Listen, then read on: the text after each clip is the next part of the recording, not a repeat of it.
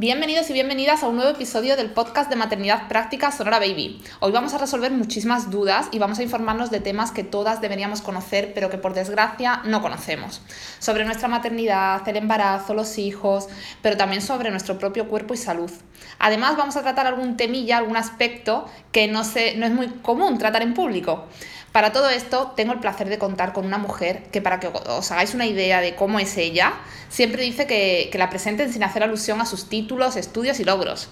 Humildad total. Pero bueno, yo me voy a saltar un poquito esta petición porque tengo que contaros que Isabel Martínez Muñoz es médico especializada en sofrología, educación maternal y recuperación puerperal. Isabel es asesora de lactancia materna certificada y educadora de masaje infantil certificada por la Asociación Internacional de Masaje Infantil. Además, Isabel tiene un máster universitario en obesidad y nutrición clínica y otro máster en dietas veganas y vegetarianas. Por si fuera poco, esta supermujer es la fundadora y directora del Centro de Educación Maternal CEM Los Arcos, que se creó en 1998 y que sigue funcionando hoy en día con muchísimo éxito en Córdoba. Ahora sí, no me enrollo más porque lo interesante nos lo va a contar ella, ya. Así que le doy la bienvenida y un, un agradecimiento enorme a Isabel por hacerme este hueco hoy y por estar con nosotros para resolvernos muchísimas dudas muy interesantes. Encantada de que estés conmigo, Isabel. Y, lo primero que me gustaría es que añadieras cualquier comentario que se, que se me haya pasado por alto, que quieras complementar sobre ti, sobre tu experiencia, cualquier cosa. Nada, bueno, mm, bienvenido a todos y a todas. Lo primero, muchas gracias por invitarme a esta eh, este super podcast, ¿no? o podcast, ¿vale? Esto difícil. Y, y, bueno, pues nada, simplemente que, pues nada, que yo lo que pueda ayudaros, lo que pueda un poquito, bueno, pueda aportar mi información o mis conocimientos, pues bueno, tú sabes que a mí estas cosas me gustan y siempre es interesante difundir el conocimiento y la información, ¿vale? Así que yo encantadísimo. Genial, porque además tienes muchísima información, muchísimo conocimiento, me doy fe, y además estás súper actualizada en todos los temas, con lo cual nos vas a aportar mucho, seguro. Trato, trato de estarlo. Es que, bueno, yo creo que cualquier profesional que se precie debe estar actualizado, porque si no está actualizado, entonces estamos perdidos como profesionales, estamos perdidos. Así es que, eh, bueno, yo reconozco que además soy un poquillo culillo inquieto, ¿vale? Y me gusta, me gusta. bueno, cuéntanos un poquito, ¿qué te llevó a emprender en 1998? ¿A qué te dedicabas antes? ¿Cómo surgió esto? Bueno, pues esto surge como un proyecto personal, ¿vale? Yo entonces, em, bueno, estaba enfrascada en el MIR, yo estaba intentando estudiar el MIR, lo típico, ¿no? Para sacar tu plaza en el hospital o donde fuese. Y, bueno, y me llevo la gran sorpresa de que justo me, me, me marcho a Oviedo, ¿no? Para, para estudiar allí, me llevo la gran sorpresa de que eh, me voy embarazada. ¿vale? Entonces yo no sabía que estaba embarazada, me encuentro allí con el notición de que estoy embarazada y bueno, pues nada, todo muy bien, eh, yo sigo estudiando el MIR, entonces es verdad que estuve, estuve mal esos primeros meses, tenía muchas cefaleas, total, que bueno, después de mucho estudio y mucho esfuerzo al final no conseguir sacar el MIR. Pero bueno, yo seguía pensando en, volver a hacerlo, ¿no? No obstante, mientras tanto, bueno, pues va creciendo mi barriguita, va creciendo mi niña dentro y en un momento determinado decido hacer los cursos de educación maternal. Entonces, de las opciones que teníamos nosotros por aquí, por Córdoba, que estaban realmente reducidas hace ya 25 años, con lo cual imaginaros un poco, ¿no? Entonces, pues bueno, yo lo que recibí un poco, la formación que yo recibí, pues como que no me terminó un poco de llenar ni terminó de cubrir mis necesidades, ¿no? Entonces yo en aquel momento, mis necesidades de mujer gestante, vi que no eran satisfechas, no sé, yo veía que, no sé, me faltaba mucha información. Eh, eh, nos ponemos en contexto, que entonces no había internet, no había nada de nada de nada. Es decir, que ahora eh, quiero información, abro el ordenador, me meto en Google y ahí tenemos, bueno, un flujo de información bárbaro. Sin embargo, nosotros no teníamos esa opción, son 25 años atrás, es decir, la tecnología estaba, bueno, pues en pañales, igual que yo. Y entonces, bueno, yo vi que esa etapa se cubrió de una manera muy, no sé, muy, muy superficial. Yo tenía otra, otras necesidades, yo veía otras necesidades, yo no me sentí realmente preparada para ese gran momento, que era el momento de mi, del parto de mi hija, yo quería vivirlo de una manera diferente y luego la realidad es que no me encontré preparada para ese momento. Eh, bueno, em, doy a luz a mi bebé, eh, me encuentro en casa eh, con un posparto del que nadie te había hablado, absolutamente nadie. Eh, me encuentro con una lactancia infructuosa que al final terminó a mes y medio de empezar, es decir, realmente porque además yo no sabía realmente, yo quería dar el pecho, pero mm, cada vez tenía menos cantidad de leche, cada vez tenía más cantidad de leche, cada vez tenía que poner más ayuda. Claro, hoy en día sé una por una todos los errores en los que yo fui cometiendo, además de manual, de cómo fracasar una lactancia de manual, uno tras otro, uno tras otro, tras otro, hasta que al final, claro, yo preguntaba, intentaba, no había información, no había sitio, no había no había ningún lugar donde tú, total, que aquello ya se fue gestando un poco en mi cabeza porque yo solo decía, bueno, esto se puede hacer de otra manera. Yo creo que aquí podríamos hacer otra cosa. Yo, eh, necesidades después, antes, tal. En fin, que yo ahí ya le fui dando una vuelta. Hasta que ya, eh, bueno, pues me volví a quedar embarazada. Volví a repetir la experiencia en otro sitio, repetir la experiencia, pero repetirle igual la misma mala experiencia. Es decir, de ver que no había cambiado nada en dos años y medio, no había cambiado nada con lo cual ya ahí fue cuando yo ya abrí mi ojo y dije, bueno, yo creo que esto es lo mío, yo creo que aquí hay que empezar y, bueno, y empezamos un poco basando en mis propias necesidades, en mi propia experiencia, en, en mis hijos, cómo mis hijos me iban marcando un poco las pautas y ya está, y ahí empezamos poquito a poquito, levantando, empezamos poquito a poquito. Yo empecé la formación, ya formación, formación, formación, y cada vez que veía una cosita, pues venga, nos preparábamos. Cualquier otra cosita, pues venga, nos poníamos a ello, ¿vale? Y bueno, pues ahí empezamos, y bueno, pues agradecidos porque, bueno, al fin y al cabo todavía estamos aquí, y bueno, después de 22 años que hacemos ahora en marzo, pues imagínate, ¿no? Así que súper contenta y de que seamos un referente en Córdoba, y que la gente nos conozca y y bueno, de seguir aquí, que es importante que sigamos aquí. Así es que un proyecto personal, en definitiva, resumiendo. O sea, empezó todo eh, por intentar cubrir una necesidad que tú habías visto que tenías, que tú misma habías sufrido. Yo, como mujer gestante, eh, como mujer puérpera y como mujer lactante. como todo. Yo, claro. Eh, bueno, yo me encontré con una falta de información. Hombre, los tiempos en los que corrían, desde luego, eran bastante diferentes a los de ahora, pero aún así no saber dónde, no saber dónde. Entonces yo me puse en contacto con Carlos González, del ah. pediatra de la Liga de la Leche Catalana, PAN, que era el único sitio donde antes informaban un poquito y tal, pero todo esto ah, eh, con correo electrónico, porque entonces ni, ni móviles, ni, WhatsApp, ni nada de esto, ¿vale? Y Carlos González fue quien me abrió un poco los, ojitos a la lactancia, hice la formación con ellos, con ASPAN, y ya ah. ahí decidí hacerme asesora de lactancia, ¿no? También para cubrir mis necesidades y sobre todo para mi segundo bebé, para ver un poquito cómo ah, podíamos mejorar esa lactancia con el segundo. ¿A tu segundo hijo ya sí le pudiste entonces dar el pecho? Sí, le pudimos dar el pecho, pero me salió un poco glotón y cuando ya empezó con la alimentación complementaria, él solito se destetó, que es otra cosa con la que que contar también. sí, que Una cosa es lo que tú quieras y otra cosa es lo que quiere el bebé, pero bueno. Pero bueno, por, lo menos esa fue, me quité un poquito mi, mi espinita y pude dar el pecho bastante más tiempo. Así que Genial. Entonces, todas estas formaciones es lo que te llevó luego a emprender este centro ¿no? Eh, aquí en Córdoba y es lo que y es, ya a partir de ahí te has dedicado exclusivamente a esto como mujer emprendedora. Eh, ¿Cómo es esto de ser empresaria y madre a la vez? ¿Algún truco para las que estamos comenzando a hacerlo? Pues, pues no sé, no sé qué decirte. Esto es, eh, a ver, no quiero desmoralizar a nadie que quiera emprender y sea Que está muy de moda ahora también. Está muy de moda, mm, no sé si afortunado o desafortunadamente, porque bueno, es verdad que hoy por hoy, o por lo menos yo, eh, puedo hablar por mi experiencia. Mi experiencia fue muy, muy, muy dura, muy dura, muy dura. Porque, bueno, eh, tú abres un negocio, tienes que estar aquí en dedicación exclusiva, eh, bueno, mm, tus hijos tienen otras necesidades, tienes que cubrirlas, pues, por ejemplo, contratando, en mi caso, contratando pues a, a, un personal externo que venía a mi casa y, bueno, pues hacía las tareas con mi hijo, lo daba de cenar, lo acostaba y, y, yo cuando llegaba pues le daba un besito a pie de cama. Es que mm. realmente, entonces no volví a verlo muchos días hasta el día siguiente porque yo estaba todo el día en el colegio. O sea, es que duro, duro, muy duro, ¿vale? Quizás a lo mejor de pequeñitos quizás un poco menos, me te daba siempre el sentimiento de no poder estar con ellos como te gustaría, lógicamente. Pero para mí quizá un poco la etapa más dura con diferencia, de hecho tan dura que tuve que meter aquí una persona que me echase un, clavecito con, la, con las clases, fue la etapa de la preadolescencia, mm. ¿vale? Ahí es donde yo eh, llegó un momento en que apareció ahí como una especie de crisis existencial en la que yo tenía sentimientos de frustración porque me sentía eh, mala profesional, me sentía mala madre, es decir, me sentía que no llegaba al 100% en mi trabajo, me sentía que no llegaba al 100% en mi casa, con mi bebé, con, con bueno, por sus necesidades. Y ahí es verdad que eh, lo pasé muy mal porque, claro, ya de grandes tenían otras necesidades en los que la figura de una madre, yo creo que la figura de la madre es fundamental, ¿vale? Para la educación de los hijos, que sí que están los padres, que por supuesto corresponsabilizamos y todo, pero aún así yo creo que la figura materna es fundamental en cierta etapa, ¿no? Siempre, ¿no? Pero bueno, en cierta etapa especialmente importante, ¿no? Y en esa etapa adolescente es donde yo pasé la crisis más grande, pues además yo aquí estaba ya a pleno rendimiento, absolutamente a pleno rendimiento, yo salí de mi casa a las 10 y media de la noche, o sea, de aquí a mi casa a las 10 y media de la noche, imagínate, ¿no? Entonces ahí sí que tuve ahí un momento. Entonces, ¿cómo superamos aquello? Bueno, pues superámoslo, pues lo superamos pues eso.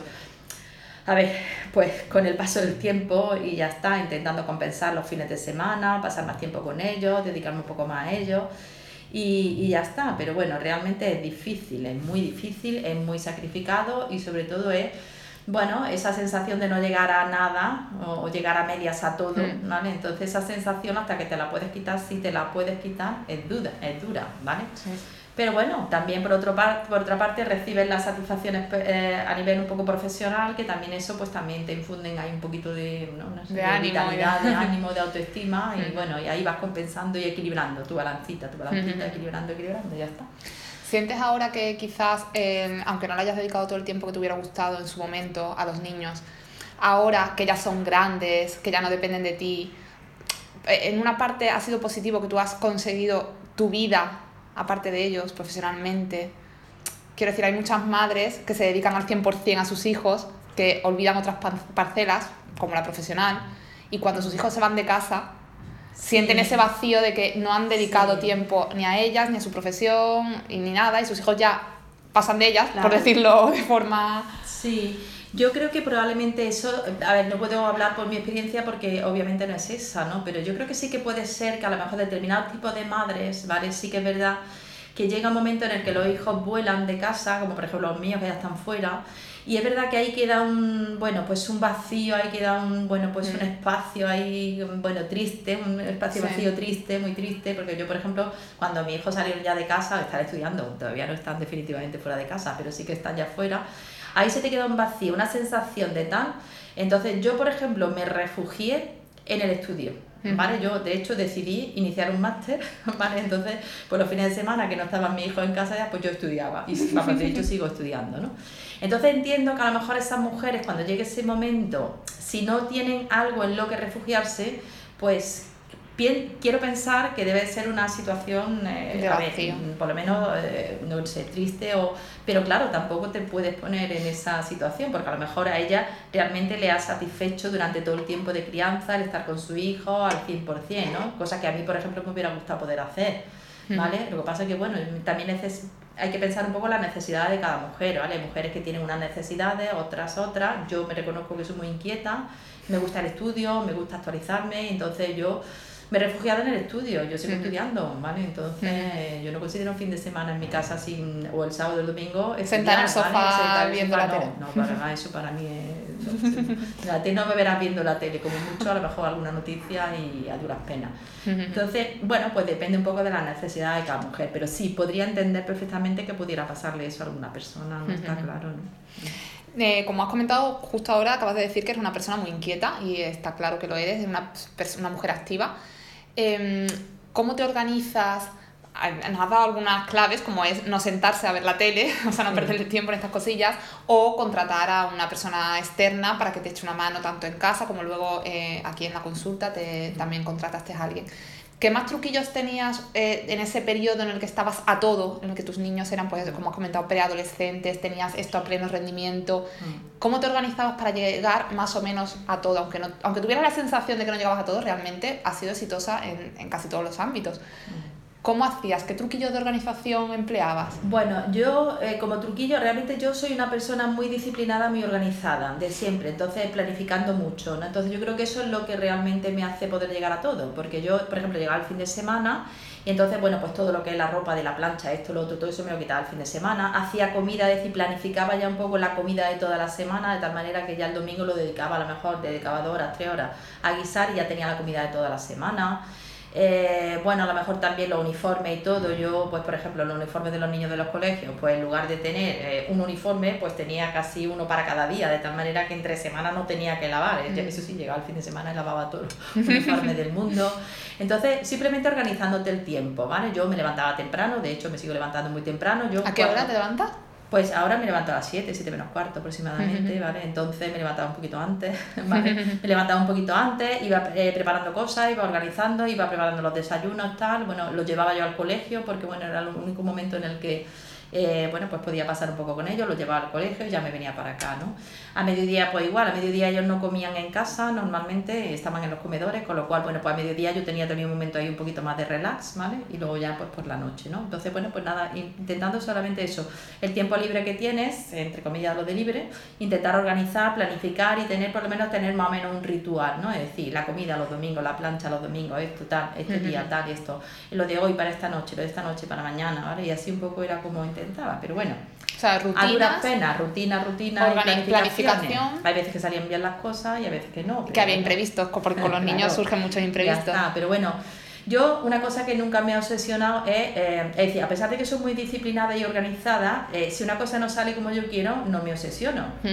Ya está, bueno, pues reorganizamos, reestructuramos todo y ya está. Que no ha sido así, pues ya está, será de otra manera porque tendría que ser de otra manera y ya está, y no agobiarte. Eso es una cosa que a mí me frustra mucho. exactamente. No mí me frustra mucho como no, como no salgan las cosas más o menos como las tengo planificadas. Ahora con los niños he cambiado bastante porque me han obligado a cambiar, pero sí que era una cosa que yo tenía... Ah, pues yo no, yo eso siempre he tenido a mi favor y es que, bueno, eh, ya está, yo si las cosas, es decir, hay muchas variables que nosotros no podemos nunca tener un poco ahí sujetas, con lo cual esas variables externas que van a, que no van a depender de nosotros, sino de, de lo que pase, pues bueno, ya está, están ahí para alterar un poco tus planes. y ya está, eh, bueno, pues si se alteran los planes, pues ya está, por alguna razón será, entonces eh, yo siempre digo, be water, ¿no? Déjate fluir y bueno, lo que tenga que ser será, ya está, reestructuramos y punto. Muy buena filosofía, esto me lo, me lo quedo yo, para mí no hace falta.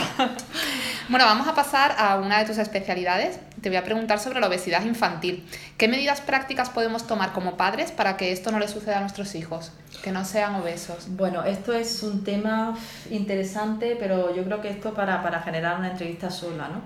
Realmente la obesidad, desgraciadamente tenemos el 45% de los niños, adolescentes españoles, estadísticas españolas con obesidad. ¿Por qué? Porque estamos haciendo muchísimas cosas mal de las que, de las que bueno, pues nos, eh, desgraciadamente nos tenemos que arrepentir o nos vamos a arrepentir, ¿vale? Entonces, por ejemplo, cosas importantes eh, que, que, hacemos eh, mal, ¿vale? pero porque las hacemos por rutina, por ejemplo, pues meter azúcar a los niños desde primera hora, es decir, estamos es decir, aquí hay, eh, no hay padre que no, madre que no venga y te diga, oye, ¿cuándo le metemos los cereales? ¿Cuándo le metemos eh, las galletas? ¿Cuándo le metemos? Decir, pero bueno, ¿qué necesidad tiene tu hijo de tomar cereales hiperazucarados? A ver, tenemos que pensar que la industria, la industria alimenticia, es una industria que no mira por la salud de nuestro hijo sino que mira por tener potenciales clientes futuros, ¿vale? Entonces invierte mucho tiempo en despistarnos a los padres, lanzarnos mensajes, ¿vale? Para que nosotros hagamos las cosas, por supuesto, pensando en el bien de nuestro hijo, pero sin darnos cuenta haciéndolos mal. ¿Por qué? Porque nos falta la educación que nos haga, eh, en modo detective, saber que esa industria me está, eh, bueno, me está colando ahí un mensajito que no es real al 100%, por ejemplo, no sé, si te ponen las leches típicas estas enriquecidas en DHA, en súper grande, ah, DHA, no sé lo que es, pero tiene que ser bueno porque además bueno para su cerebro, pues todos esos son mensajes que los padres estamos recibiendo y pensamos que a lo mejor eso es bueno para mi hijo porque si no le doy eso va a tener una carencia y se lo damos o unos cereales hiperazucarados, pero ¿por qué hay que dar a cereales hiperazucarados a los niños, por ejemplo? ¿no? Ese tipo de cosas. Entonces, yo creo que ¿Iría todo mucho más fácil? Sí. Primero, no metiésemos azúcar. Los niños, fijaros, eh, o fíjate, los niños cuando nacen, eh, todos nosotros evolutivamente venimos con una preferencia por los sabores dulces. ¿Por qué? Porque evolutivamente dulce significaba fruta, algo energético, algo correcto, algo bueno para mi salud. Entonces, bueno, estamos adaptados a ese sabor y nos gustan las cosas dulces. Sin embargo, cuando un bebé eh, va creciendo, sus gustos por los sabores amargos son bastante más bajitos, es decir, realmente tiene poca predisposición a, a esos eh, sabores más amargos, porque también evolutivamente eso significaba que si yo comía algo amargo era muy probable que fuese un veneno o fuese algún, algo que me hiciera mal en mi organismo. Con lo mm. cual, nosotros ya venimos predispuestos ahí genéticamente y además hace millones de años hacia la preferencia por los sabores dulces. Si yo eso no lo altero en ningún momento, llegará un momento en el que la preferencia por los sabores dulces irá bajando y la preferencia por los sabores amargos irá subiendo, de tal manera que llegará un momento en que se equilibrará y mi hijo comerá de todo, tanto dulce como no dulce, amargo. Lo que pasa es que los padres nos encargamos, sin darnos cuenta y sin saberlo y porque nos lo dicen, de alterar ese, eh, esa fisiología un poco de los sabores y al final empezamos a meter cereales hiperazucarados, ¿vale? Leches enriquecidas con azúcar, yogures de sabores con mega azúcar, ¿vale? Colacaos con azúcar o bebidas de cacao con azúcar, por no decir marcas, ¿vale? Ese tipo de cosas. Y al final, ¿qué pasa? Que estamos creando realmente niños adictos al azúcar, ¿vale? Que eso a la industria le viene muy bien, pero a nuestro hijo no le viene tan bien, ¿vale? Entonces, esto sería, ya te digo, para hablar muchísimo, pero en definitiva, ¿cómo podríamos hacer que nuestros niños no tuvieran obesidad? Pues comiendo de forma saludable. ¿Y qué entendemos por comer saludable? Por supuesto, no meter azúcar. Vale, aquí tengo yo una pregunta, porque claro, están los abuelos, los tíos, los cumpleaños, los colegios. Vale, pero bueno, hay que ver que si nosotros tenemos una buena alimentación de nuestros hijos, basada en plantas y es decir, en vegetales y en fruta. El niño come vegetales, fruta, carnes, pescados, por supuesto legumbres, muchísimas legumbres. Es decir, si el niño, si comemos alimentos que no productos, es decir, alimentos sin etiquetas, que no productos, ¿vale? Es decir, cualquier cosa, es decir, eso no va a haber ningún problema, ahí vamos a tener una alimentación saludable.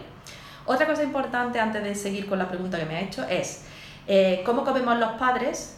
Como comen los hijos, porque a veces los niños no comen bien porque los padres no comemos bien, somos el ejemplito que vamos a dar. Entonces lo primero es educar a la familia, que la familia come bien y los niños comen bien. Entonces, si mi niño come bien, es decir, come sus verduras todos los días, come sus frutas, come sus legumbres, come sus carnes, sus pescados, sus huevos, sus quesos, sus lácteos, si los toma, en fin, eh, cualquier alimentación, pero siempre que sean alimentos y no productos, que un día mi hijo tiene un cumpleaños y en el cumpleaños hay chucherías, vale, ¿qué vamos a hacer? Pues nada, Vale. O sea, la excepción. La excepción, efectivamente. No, prohibimos que coma chucherías, porque además cuando prohibimos despertamos el deseo, ¿vale? Entonces no se prohíbe. Pueden pasar dos cosas. Puede pasar que ese niño no le llame la atención las chucherías porque no las ha probado nunca. O puede ser, puede ser que sí que quiera probarlas porque sus amigos las están probando y que le guste. Vale, no pasa nada, que las disfrute, que las tome. Pero bueno, luego nosotros en casa seguimos haciendo la labor de educación como diciendo que bueno, que eso es un producto que eh, bueno, vamos a tomar un consumo ocasional, ¿vale? O si un día los abuelos, a ver, los abuelos son muy dados a la galletita y son muy dados, pero bueno, también hay que pensar una cosa y es que los abuelos la alimentación que tenían nuestros abuelos y que hemos recibido nosotros era mucho más saludable que la alimentación que están teniendo nuestros hijos. ¿Por qué? Porque no había tantísimos ultraprocesadísimos, ¿vale? Entonces, como no había en la casa que se comía, pues se comía carne, verduras, pescado, legumbres, se comía y no había tanto procesado. Y quizás una magdalena hecha por la propia madre, hecha por él, de vez en cuando. casero o mm. una galleta excepcionalmente. A lo mejor nosotros, bueno, pues hemos tomado una galleta, pero no recibíamos tanta cantidad de azúcares por otros dos millones de sitios, ¿vale? Con lo cual los abuelos estaban, los pobres, pues eso. Además los abuelos lo que quieren, como yo digo, es que engorde el pollo, ¿vale? Engorde el pollo y ya está, ¿vale? Pero bueno, también es cuestión de hacer labor también un poquito de educación a los abuelos, decirle, vamos a ver, que sí, que consumo es excepcional, alguna galleta de vez en cuando, pero que, hombre, preferimos que el niño come fruta, ¿vale? Y ese tipo de cosas. O sea que yo creo que el tema está en la educación nutricional, en los padres, en los abuelos. Y bueno, los niños son niños, con lo cual los niños, si algún día te piden alguna cosa, pues no pasa nada, ¿vale? Como bien has dicho, tampoco se le puede prohibir porque la prohibición está en claro, el deseo. Claro, el deseo y el niño te lo va a pedir más. Hombre, yo haría ciertas, o, no haría ciertas cosas importantes. Por ejemplo, no se me ocurriría a lo mejor llevar a un niño a un supermercado y meterlo en el lineal de las galletas, porque está claro que va a salir de allí con galletas, ¿vale? Entonces, quien evita la ocasión evita el peligro. En vez de eso, pues decirle, oye, mira, ¿te apetece que hagamos nosotros la galleta en casa? ¿Quieres que la hagamos? Y te la haces de avena, con plátano, además estás haciendo galletas, como yo digo, emocionalmente, porque las estás haciendo con tu hijo, con tu hija, estamos haciendo la parafernalia de tal, ellos son participativos un poco en el, en el proceso, están amasando, la meten en el horno, se las comen y se las comen, pero eh, con ese comer emocional positivo, de decir que lo hemos hecho en familia, que participa y que tal, y como una cosa excepcional y además saludable porque lo estás haciendo en casa con productos buenos, ¿vale? Entonces, ese tipo de cosas son las recomendaciones porque, bueno, son niños y necesitan y te piden y te piden, bueno, pues venga, vamos a ver de qué manera podemos darle lo que quiere, pero de forma saludable y con, con, con la consiguiente decir que ellos sepan que eso es algo, un consumo ocasional, ¿vale? Que la fruta, la verdura, todo eso eh, debe ser la, base. Principal, ¿no? La base Y en cuanto a los colegios, por ejemplo, las meriendas estas de colacao y galletas, he dicho la marca, ya da igual. pues bueno, es que eso, eso, es otra cosa también. poco se puede hacer ahí, ¿no? Porque Hombre, sí se puede hacer porque para eso están las asociaciones de padres y de alumnos, ¿vale? De padres y de madres. Entonces es cuestión de decir, oye, vamos a ver, eh, queremos. De hecho, hay muchas iniciativas en muchos colegios que luego al final pues la pinchan un poco porque a lo mejor, eh, bueno, eh, días de fruta, ¿vale? Entonces todos los niños tienen que llevar merienda de fruta, pues muy bien. Días de lácteos, y ahí es donde la hemos liado. Por ejemplo, el día de lácteos tú dejas cartas blancas y ahí que aparecen pues, batido, de, chocolate. de chocolate, aparecen colacao, aparecen yogures hiperazucarados, ¿vale? Entonces, dentro de que estamos haciendo las cosas bien, bueno, pues vamos a hacerlas bien del todo. Día de lácteos, no, leche entera, sin azucarar, sin edulcorar, sin nada de nada. Es decir, un brick de leche entera de la blanca normal de toda la vida, por ejemplo, ¿no? Es decir, matizar un poquito, matizar eh, esas meriendas saludables, matizarlas. Pero claro, ahí tiene que trabajar el colegio. Pero para que trabaje el colegio tenemos que estar los padres empujando. Entonces, los padres tenemos que estar empujando el colegio y decir, no, vamos a ver, queremos optar por una alimentación saludable para nuestros hijos, cositas que podemos modificar. ¿Qué tiene que hacer el colegio? Ponerse en contacto con un profesional de la nutrición que pueda asesorar también un poco la nutrición de nuestros hijos, ¿vale? Y que no sean platos precocinados, fritos leos y ese tipo de cosas. O sea que se puede hacer mucho, mm, que sea fácil es otra historia, pero que se puede hacer mucho, pero claro, tiene que ser siempre otra vez labor de educación. Sí. ¿Y aconsejarías una dieta vegana en niños? Bueno, depende. puede ser tan saludable como cualquier otra opción. Todo depende de, de, los padres. Es decir, si los padres son veganos y los niños quieren que sean veganos, no hay ningún problema en que sean veganos. Lo único importante, vegano o vegetariano, ¿vale? Eh, bueno, te digo vegano porque es como más extremo, ¿no? Sí, claro, el vegano es el que no toma absolutamente ni, ni huevos, ni lácteos, ni, ni nada, solamente verduras, fruta y, legumbres, cereales, ¿vale?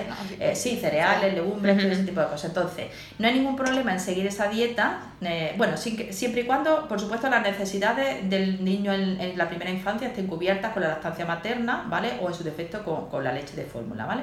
Pero luego una vez que pasamos ya esa etapa, Suplementación, eso sí, cualquier vegano, cualquier vegetariano tiene que suplementarse con vitaminas fundamentales como la B12, eso sí sería un criterio inamovible, es decir, que eso hay que suplementar sí o sí.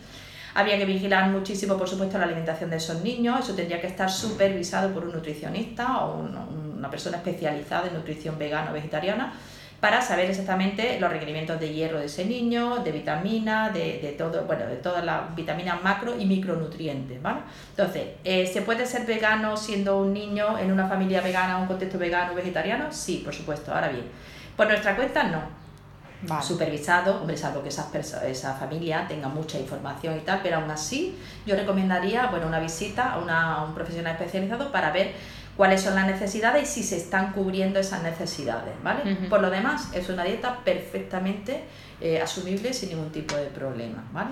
Solamente bien planificada, bien, suplementada y teniendo cuidado de que los requerimientos mínimos estén eh, cubiertos. ¿vale? Genial. Imparte educación maternal para preparación al parto. ¿Cuáles ves que son las mayores preocupaciones de las madres con respecto al parto? Hombre, yo creo que las mayores preocupaciones son pues que todo salga bien, que el bebé esté sanito, ese tipo de cosas, ¿no? Que por, por, por, lógica pues es, lo, pues es lo primero que nos pasa por la cabeza, ¿no? Que todo salga bien, ¿no? Eh, eh, yo creo que realmente la embarazada realmente eh, tiene sus eh, expectativas puestas un poquito en ese momento parto y muchas veces el miedo a, que todo salga bien o al dolor tal, eso es lo que no nos deja quizá un poco disfrutar, ¿vale? Entonces cuando tú le explicas que realmente, hombre, que la mayor parte de los partos son partos buenos, que lo, más probable es que los niños salgan sanos sin ningún tipo de problema, ¿vale? Que esto es como todo, una lotería, ¿no? Al que le toca le tocó, ¿no? Pero en principio cuando ya consigues quitar un poco, erradicar esos miedos un poquito, o por lo menos mm, dejarlos, eh, yo digo, los miedos nunca son malos, los miedos son buenos, nos mantienen en alerta y nos hacen sacar un poco la, la, la estrategia de nuestro interior, ¿no? Pero bueno, eh, lo importante es que nunca dejar que ese miedo esté bloqueando nuestra capacidad de actuación, ¿vale? Entonces, vale, miedo a que salga todo bien siempre va a estar y eso nunca te puedes quitar ese miedo de que todo va a salir bien, ¿no? Pero oye, vamos a ponerlo en su sitio de tal manera que el miedo no me condicione negativamente y me, me condicione incluso hasta mi actuación, ¿vale? Con lo cual, pues bueno, el miedo en su sitio y vamos a organizar un poco estrategias para que ese miedo esté ahí, donde tiene que estar, en su sitio nos beneficie, nos haga el miedo, nos hace aliar, se alía con nosotros, nos hace sacar estrategias bastante positivas, pero bueno, todo en su justa medida. Y yo creo que esos son un poco los intereses más, o, los miedos, no los intereses, sino quizá un poco los miedos así más... Eh, Comunes entre las embarazadas. Sí, yo creo que sí, que es eso, que salga todo bien, que mi niño salga bien, que mi niña salga bien.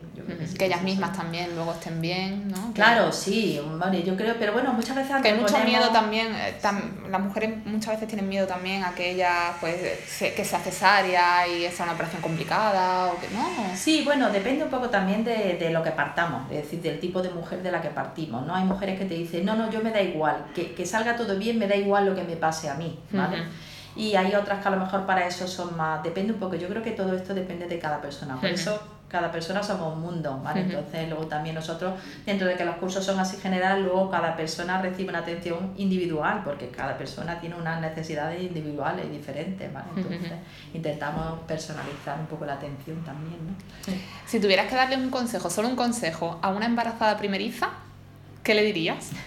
muy sencillo, muy, muy, muy sencillo. Que solo se escuche a ella, que solo se escuche a ella que se escuche a ella, que no escuche a los demás, ¿vale? Que se escuche a su cuerpo, que se escuche a su, a su interior, ¿vale? Que nosotros todas las herramientas, toda la, toda la información, todo lo tenemos dentro. Yo digo, estamos ahí, somos un cofrecillo de recursos, estamos llenos y lo único que tenemos que hacer es escucharnos a nosotras, ¿vale? Nuestro instinto, ¿no? Nuestro instinto ese que nunca utilizamos, ¿vale? Si nosotros somos seres, somos animales instintivos, ¿vale? Pero eh, a veces eso, bueno, se nos olvida y, bueno, y nos dejamos llevar pues, por lo que nos dice aquí, lo que dice allí. Todo eso al final lo que hace es marañarnos un poco, como yo digo, el pensamiento. Entonces yo creo que mientras más instintivos seamos y mientras más miremos hacia adentro, muchísimo mejor, ¿vale? Entonces solo escúchate tú, nada más, solo escúchate tú. totalmente, totalmente de acuerdo. sí. En tus clases nos hablas de la importancia del suelo pélvico y de su cuidado. ¿Crees que por fin las mujeres estamos más concienciadas con este tema? Bueno, así, así, así, así. Vale, a lo mejor quizás sí, una vez que recibe la información, quizás sí, ¿vale? Porque ya eres consciente de lo que supone el suelo pélvico, de las agresiones que, que, que, bueno, pues que dañan nuestro suelo pélvico, con lo cual probablemente si tienes la información, sí, ¿vale? Por ejemplo, nosotros aquí eh, sí que luego nos vuelven mucho las mamás en el posparto eh, y bueno, lo que quieren es recuperarse, recuperar el suelo pélvico, ¿vale? Lo que pasa es que todavía el suelo pélvico es ese gran desconocido, es decir, hay poca información, hay pocos sitios donde recibamos las mujeres información y, eso hace que la información pues no llegue, no llegue al objetivo, no llegue al punto diana, que somos las mujeres, y, y no nos llegue bueno, pues a dar esa conciencia de que el suelo pélvico es algo que yo tengo que trabajar. Yo aquí le digo muchas veces a mis pacientes, le digo que el suelo pélvico es una cosa que yo tengo que, tengo que trabajar, igual que, no sé, que otra rutina, por ejemplo, de mi vida, igual que me hago una limpieza de cutis, porque es una rutina que tengo, porque sé que es bueno para mi piel, o para mi cara, o para mi arruga y todas esas cosas, pues igual, yo tengo que tener una rutina de cuidado de mi cuerpo, ¿vale? Entonces el suelo pélvico forma parte fundamental de eso. Quizás porque no se ve, ¿no? claro, es el problema, que como yo le digo, digo es que vosotras, eh, no, como, como dicen por ahí, ¿no? Es decir, que no, no nos acordamos de Santa Bárbara hasta que no truena, ¿no? Eso, ¿verdad? Entonces, claro, el problema es que cuando ya tenemos incontinencia urinaria, por ejemplo, ¿vale? O tenemos prolazo, entonces cuando, bueno, pues ahí es cuando decimos, ah, tate, esto es que tenía que haber recuperado.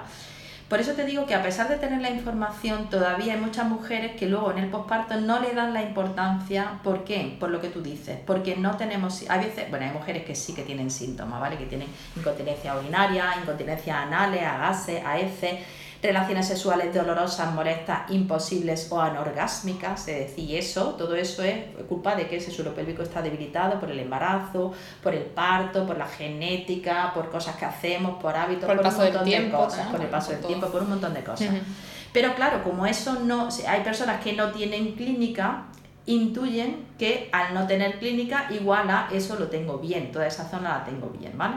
Ahí es donde está el error porque la clínica no la tengo a lo mejor ahora, pero eso no significa que no la tenga dentro de un mes, dentro de dos, dentro de tres, o que cuando me dé la clínica no sea un poco tarde ya para solucionarlo, ¿vale? Por eso es importante, a ver, yo en esto eh, reconozco ahí todavía mi asignaturilla pendiente de llegar, eh, yo intento meterle, a ver, no miedo, pero sí por lo menos que sean conscientes de que eso hay que trabajarlo, hay que trabajarlo, aún así, ¿consigo que el 100% de las mujeres que reciben la información lo trabaje? Pues no.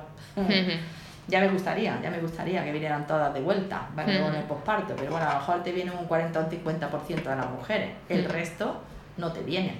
Porque están pendientes de otras cosas que consideran más importantes, ¿no? Claro, exactamente, o consideramos más importantes, o siempre las mujeres, mm, bueno, imagino que a ti te ha pasado igual que a mí, cuando somos madres, las mujeres siempre nos ponemos en segundo plano. Es decir, el primer plano son los hijos, los hijos, los hijos, los hijos. Sobre todo los primeros meses. Los primeros meses, los hijos, los hijos, todas las necesidades son para los hijos, para los hijos, y nosotros siempre en segundo plano, en segundo plano, tercero o cuarto, siempre estamos ahí las últimas para todo. Entonces ahí es donde hay que cambiar el chip, ¿vale? Sí, soy madre, pero soy mujer y necesito recuperarme también, ¿vale? Entonces no soy madre a, expensas de todo, sino soy madre y además soy mujer, ¿vale? Entonces yo creo que todas deberíamos de tomar esa conciencia de esa parcelita que también necesitamos trabajar y cuidar, porque eso va a hacer que yo mañana también me sienta mejor o peor. Es decir, si yo mañana, además de lo que tengo encima, tengo una incontinencia urinaria, ¿vale? O relaciones sexuales dolorosas, o molestia de algún tipo, lumbalgia o cualquier cosa, pues encima me voy a sentir peor, ¿vale? pero bueno, poquito a poquito, concienciando, poquito a poquito, ¿no? Entre los talleres, entre los talleres que, que, impartes en tu centro nos encontramos con temas muy interesantes como por ejemplo el BLV, el BLW, eh, y también el ejercicio durante y tras el embarazo. ¿Cuál es tu taller favorito? ¿El que no debe faltar o el que más te gusta impartir? ¿El que consideras imprescindible? Bueno, a mí me gustan todos. todos son muy interesantes, ¿cierto? Por eso hacemos tanto, me gustan todos, ¿vale? Porque, bueno, cada uno en su medida. Por ejemplo, eh, me gustan mucho los talleres de alimentación, porque creo que aquí hay tanto, tanto, tanto de lo que hablar y tantas cosas que desterrar, tantos mitos que desterrar, que me gustan mucho, ¿no? Los de nutrición me gustan mucho. Pero nutrición en general para madres, sí, para hijos. también, claro, exactamente. Lo hay para eh, nutrición en el embarazo, nutrición, cómo introducir, por ejemplo, la alimentación complementaria en los niños, es lo que hemos comentado, hacer las cosas bien, si meter los cereales hiperazucarados, todo ese tipo de cosas. O el baby led weaning, como tú dices también, es un método que además, bueno, un método, yo que no lo considero ni método realmente, ¿vale? Ahora parece que está muy de moda, pero realmente eh, no es un método, es la manera en la que toda la vida de Dios se ha comido, es decir, nuestros ancestros eh, evolutivamente también, es decir, cómo comían, es decir, bueno, pues eso, esos niños estaban inventados de la teta de su madre durante X tiempo, hasta que en un momento determinado, eh, el bebé ya muestra interés por una comida, ¿vale? Entonces ya empieza a eh, mostrar interés por aquello que comía su madre en ese momento. Acordamos que no había termomises, no había, no había batidora, no había platos, ni cubiertos, ni nada. Es decir, entonces ese niño cómo comía pues a cachos, es decir, lo que le daban sus padres, lo que le daba su madre a cachos, ¿no? Entonces realmente es un método antiguo como el comer, nunca mejor dicho. Pasa que ahora parece que se le ha puesto el nombre en inglés y parece que esto es un método revolucionario, pero realmente es la manera fisiológica que los niños, en la que los niños han comido toda la vida de Dios, ¿vale? Entonces me gusta mucho ese taller, me gusta mucho porque eh, se le insiste la necesidad de que el niño autorregule su alimentación, que es otra de las claves para prevenir la obesidad. Sabemos que este método, volvemos a lo del método, ¿vale? Este método previene la obesidad. ¿Por qué? Porque el niño aprende a comer autorregulándose, es decir, guiado por sus propios instintos innatos, ¿vale? También, ¿vale? Entonces el niño come cuando tiene que comer, el niño deja de comer cuando necesita dejar de comer, porque atiende a unas señales, ¿vale? Señales de hambre, señales de saciedad. Entonces, eh, el niño come cuando necesita y además diferencia perfectamente lo que quiere comer y lo que no. Esto es muy curioso, porque algunos padres te dicen, es que el niño eh, solo come fruta o solo come verdura o solo come carne, es que mi hijo no come de todo. Vale, en esta comida solo ha comido a lo mejor verdura, en esta solamente a lo mejor ha comido fruta, en esta solo ha comido carne, pero en el conjunto te das cuenta de que el niño ha comido de todo. ¿Vale? Es que mi niño tiene preferencia por carne. Pues a lo mejor es que tu niño tiene una carencia de hierro y instintivamente está cogiendo más carne porque necesita más carne, ¿no? Otro tipo de vitamina, otro tipo de cosas. Entonces es curiosísimo como si no interfiriésemos con esos niños, serían buenísimos comedores, comerían de todo y además comerían de todo en función de las necesidades propias, ¿vale? Entonces, pero para esto significa que el niño es el que decide cuándo quiere comer, el niño es el que decide qué es lo que quiere comer, ¿vale? Qué cantidad quiere comer, ¿vale? Y de qué manera se la quiere comer, ¿vale? Entonces el niño es el que dirige absolutamente todo, ¿vale? Si nosotros dejamos a ese niño que autogestione así su alimentación, ¿vale? El niño se regulará perfectísimamente. Lo que pasa es que los padres siempre eso nos parece insuficiente. ¿Vale? Sí. Entonces, después de comer esto, es otra cucharadita Sí. más, otra por papá, otra cucharadita más, otra por Ahora lo mamá. entretengo un poquito con tal Ahora cosa para que abra la boca y pum. pumba. Pues ahí es donde el niño empieza a desatender sus propias sensaciones de hambre y saciedad. Y ahí es el principio del fin, como yo digo. Sí. Ahí es donde empezamos Pero caemos todos. a... Sí, ca- Caemos cae- mucho. Y claro. bueno, y los abuelos ya ni te cuento. Las Claro. abuelas es lo que tú dices. Vamos No, a cebarlo, vamos a cebarlo. pollo. Las abuelas, es, las pobres además, engordar el pollo y ya está. Sí, Yo- sí.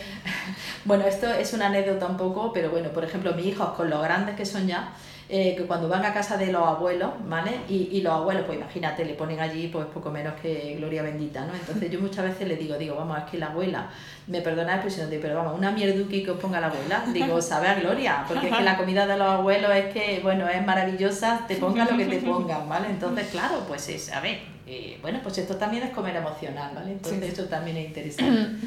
Pero bueno, sobre todo quizás los padres somos los que deberíamos de intentar no, eh, no modificar los patrones innatos de autoalimentación de nuestros hijos, ¿vale? Ahí es donde deberíamos un poco de trabajar, ¿no? No, no modificar esos patrones con los que venimos eh, ancestralmente, ¿no?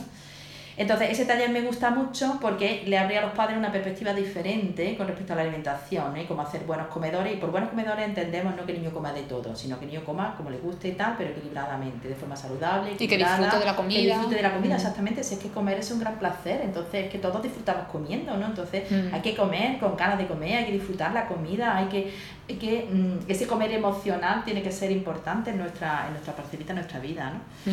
Ese me gusta mucho. Uno que es interesa- interesantísimo y necesario es, por ejemplo, lo- los primeros auxilios en, en bebés también, porque bueno, a pesar de que eh, el miedo de la gente, por ejemplo, de para practicar el baby led weaning es el miedo al atragantamiento. Sí.